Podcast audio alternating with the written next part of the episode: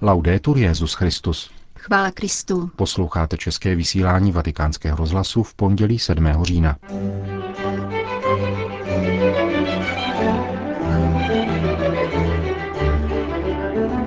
Kdo je vzdálený, může uslyšet Pánův hlas, zatímco ten, kdo je blízký, může před Bohem své srdce uzavřít, konstatoval dnes papež František v ranní homílii. Podstatné změny v organizaci práce římské kurie vyplynuly z prvního zasedání Rady 8 kardinálů, informuje vatikánský tiskový mluvčí otec Lombardi. Itálie má nového blahoslaveného, stal se jim 14-letý mučedník Rolando Rivi, zavražděný partizány na sklonku druhé světové války. To jsou hlavní body našeho dnešního pořadu, kterým provázejí Milan Glázer a Jana Gruberová. Zprávy Vatikánského rozhlasu. Nechme si psát svůj život Bohem. Tato pobídka zazněla dnes v kázání papeže Františka, který se při ranní eucharistii v kapli domu svaté Marty pozastavil u postavy Jonáše a milosrdného Samaritána. Někdy se stane, poznamenal, že také křesťan, katolík, utíká před Bohem, zatímco hříšník, o kterém se má za to, že je vzdálen Bohu, Pánův hlas slyší. Jonáš slouží Pánu, modlí se hodně a koná dobré skutky, ale když jej Pán zavolá, začíná utíkat. Papež František zaměřil svoji homilii na otázku útěku před Bohem. Jonáš, zdůraznil papež, měl svoje dějiny napsány a nechtěl být rušen. Pán jej posílá do Ninive a on nastoupí na lodě do Španělska a uteče před Pánem. Útěk před Bohem. Je možné utíkat před Bohem a být přitom křesťany, katolíky, členy katolické akce, kněžími, biskupy, papežem. Všichni můžeme utíkat před Bohem. Je to každodenní pokušení. Nenaslouchat Bohu, nenaslouchat jeho hlasu, neslyšet jeho nabídku, jeho pozvání v srdci. Je možné utíkat rovnou, ale jsou také jiné způsoby útěku před Bohem, trochu vychovanější, sofistikovanější. Evangelium ukazuje polomrtvého člověka ležícího na zemi.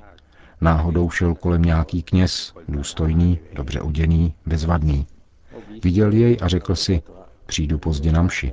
A šel dál. Neslyšel tam Boží hlas. Potom přejde kolem levita, pokračoval papež, a možná si myslí. Pokud se jej ujmu a on bude mrtvý, zítra budu muset jít k soudci podat svědectví. Šel tedy dál. Také on utekl před Božím hlasem, poznamenal papež a dodal. Jenom jediný je schopen vnímat Boží hlas, ten, který obvykle před Bohem utíká, hříšník, Samaritán. Je to hříšník vzdálený Bohu a přece uslyšel Boží hlas a přiblížil se. Samaritán, poznamenal papež, nebyl zběhlý v náboženské praxi, v dobrých mravech a také teologicky byl pomílený, protože Samaritáni se domnívali, že Bůh se má uctívat jinde, než chce Pán. A přece Samaritán pochopil, že jej volá Bůh a neutekl. Stal se bližním, obvázal tomu člověku rány, naložil jej a odvezl do útulku a postaral se o něho. Ztratil celý večer. Kněz přišel na mši včas a všichni věřící byli spokojeni. Levita měl klidný den, jak předpokládal, protože neměl žádné nepříjemné jednání se soudcem a podobně. Ale proč Jonáš utekl před Bohem? Proč kněz utekl před Bohem? Proč utekl levita? Protože měli uzavřené srdce. A když máš zavřené srdce, nemůžeš vnímat Boží hlas. Samaritán, který byl na cestách, však uviděl a pocítil soucit. Měl otevřené srdce. Byl lidský. Lidskost jej přiblížila. Jonáš, řekl dále papež, měl svůj život naplánován. Chtěl si psát svoje dějiny sám, podobně jako kněz a levita měl plán práce. Avšak tento hříšník, totiž Samaritán, nechal Boha, aby mu psal život. Onen večer se změnilo všechno, protože Pán jej zblížil s oním těžce zraněným chudákem, pohozeným na cestě. Ptám se sebe a ptám se i vás. Necháme si psát život, svůj život Bohem, anebo si jej chceme psát sami. Je to otázka chápavosti. Jsme učenliví vůči Božímu slovu? Ano, chci být chápavý. Jsi však schopen naslouchat, vnímat? Jsi schopen nacházet Boží slovo v každodenních událostech, anebo se řídíš vlastními idejemi a nenecháváš se překvapit Pánem, který k tobě mluví. Tři lidé na útěku před Bohem, shrnul papež, a další v neregulérní situaci. Ten však dovede naslouchat, otevřít srdce a neutéci. Jsem si jist, řekl dále papež, že všichni vidíme, že Samaritán, hříšník, před Bohem neutekl. Kéž nás Pán uschopní vnímat jeho hlas, Pánův hlas, který nám říká, jdi a jednej také tak. Vatikán. Svatý otec dnes přijal hlavu jihoafrického lesotského království, krále Letsího třetího schotí. Zhruba 2 miliony obyvatel nevelké monarchie jsou z 80% křesťané. Obě strany konstatovaly existenci dobrých vzájemných vztahů a poukázaly na nutnost svobody vyznání, které podporuje kladnou spolupráci státu a církve. Svatý stolec ocenil úsilí lesotského vládce, který umožňuje práci katolické církve na poli zdravotnictví a vzdělávání.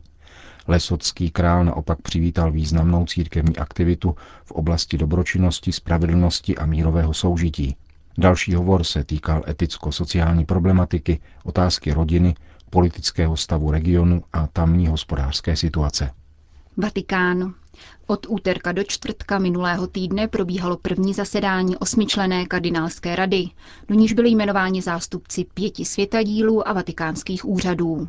Svatý otec ji ustavil na konci září a pověřil ji úkolem pomáhat při řízení všeobecné církve a při studiu plánované revize apoštolské konstituce Pastor Bonus týkající se římské kurie. Papež zasedání osobně sledoval a vystoupil na něm se svými názory po středeční generální audienci. Prioritou prvního dne jednání byl budoucí biskupský synod.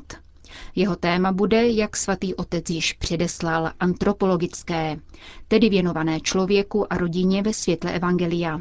Jednání se tudíž účastnil také nový generální sekretář biskupského synodu monsignor Lorenzo Baldisseri, uvedl tiskový mluvčí svatého stolce otec Federico Lombardi.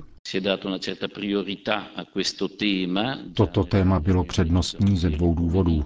Je zřejmé, nakolik je důležitá účast jednotlivých episkopátů na životě všeobecné církve právě prostřednictvím synodu. Dále bylo naléhavě nutné stanovit téma příštího synodu a zahájit jeho přípravu. Rada kardinálů jednala o otázkách rodinné a manželské pastorace, kterou papež označil za klíčovou pro činnost církve v budoucím období. V průběhu 1 až 2 týdnů bude o shromáždění synodu informovat jeho generální sekretariát. Jak pro italská média poznamenal koordinátor kardinálské rady kardinál Maradiaga, papeže zajímalo také využití nových technologií, které by mohly vést ku příkladu k internetovému propojení jednotlivých episkopátů. Synodalita církve se po druhém vatikánském koncilu příliš nerozvíjela, míní honduraský kardinál. Nyní by papež chtěl ze synodu učinit nástroj permanentní, možná i každodenní konzultace s 3letým pracovním programem. V dalších dnech zasedání se kardinálové věnovali otázkám reformy římské kurie, tedy vztahům vatikánských úřadů se svatým otcem, jejich koordinaci, fungování státního sekretariátu a podobně. Jsou to velmi široká témata, kterých se týká celá řada návrhů a podnětů. Nejedná se tedy o pouhé doplnění a okrajové úpravy již existující konstituce Pastor Bonus. Domnívám se spíše, že kardinálové s papežem se orientují na sepsání nové konstituce, která přinese podstatné změny. Je to ovšem práce, která vyžaduje přiměřený čas. Sdělil otec Federico Lombardi s poukazem na další zasedání kardinálské rady, které lze očekávat počátkem prosince. Jeho slova potvrdil pro list Familia Christiana kardinál Oscar Andrés Rodríguez Maradiaga. Nelze očekávat, že bychom práci uzavřeli příští rok. Je evidentní, že však povede k zeštíhlení stávajících přebujelých kuriálních úřadů. Budeme se zabývat návrhem kardinála Atili Nikori na sloučení dosavadních ekonomických úřadů do jediného ministerstva financí, jak je to běžné u ostatních států. Musím říci, že naší činnosti se účastní celá církev. Pouze z Latinské Ameriky jsem dostal 110 stran návrhů. Kardinál Bertello, předseda guvernatorátu městského státu Vatikán, zase shromažďuje cenné připomínky v rámci vlastní římské kurie. Samozřejmě chceme o projektu diskutovat s odborníky, kteří v kurii žijí a pracují. zdůrazňuje honduraský kardinál pro italský katolický týdeník. Itálie.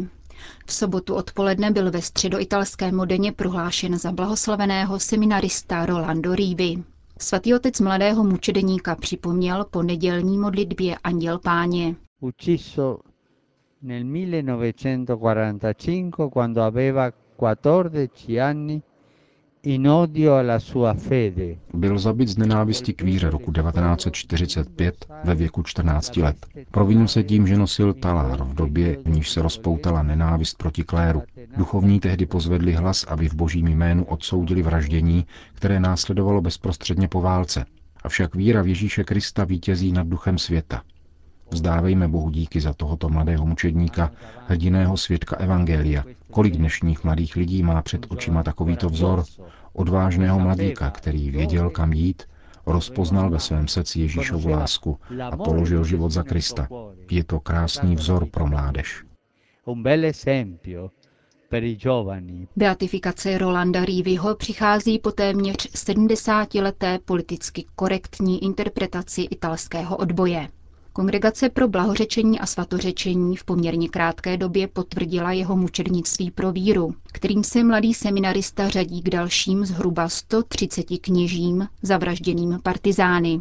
Uznala rovněž zázrak na přímluvu Rolanda Riviho, nevysvětlitelné uzdravení anglického dítěte. Beatifikační liturgii slavil prefekt zmíněné kongregace kardinál Angelo Amato. Rolando Rivi nacque il 7 gennaio del 1931. Rolando Rivi se narodil 7. ledna 1931. Byl druhý ze tří dětí v pachtýřské rodině, která žila ve vesnici San Valentino di Castellarano v okrese Reggio Emilia. V 5 letech už ministroval a záhy pocítil povolání ke kněžství. V 11 vstoupil do biskupského semináře v Marole. Když byl diecézní seminář za války uzavřen, vrátil se do farnosti. Staral se tam zejména o děti, které vyzýval k pěstování ctností a svátostnému životu. Partizáni ho zajeli 10. dubna roku 1945. Po dlouhém mučení ho 13. dubna zastřelili v lese poblíž Modeny se slovy o jednoho kněze míň. Rolando Rivi následoval vzor svého faráře, otce Olimpa Madzukiho. Také tento kněz oblékal kleriku jako znak své příslušnosti ke Kristu, za což si od komunistických partizánů vysloužil zesměšnění a brutální výprask. Tělo mladého seminaristy našel v lese jeho vlastní otec, Roberto Rivi. Cestu mu ukázal jeden z partizánů, v kterém se po několika dnech pohnulo svědomí.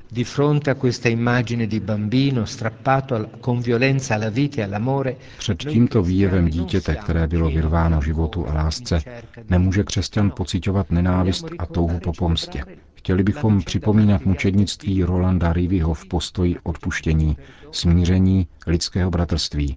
Jediným křesťanským zákonem je láska k Bohu a láska k bližnímu.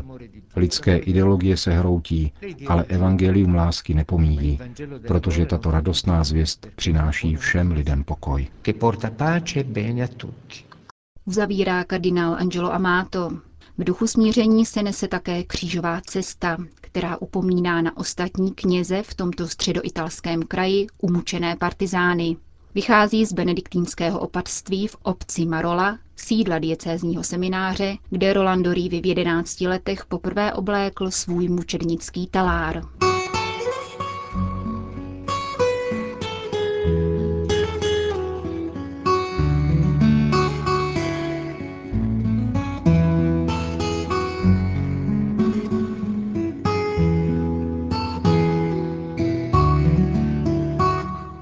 Končíme české vysílání Vatikánského rozhlasu. Chvála Kristu. Laudetur Jesus Christus.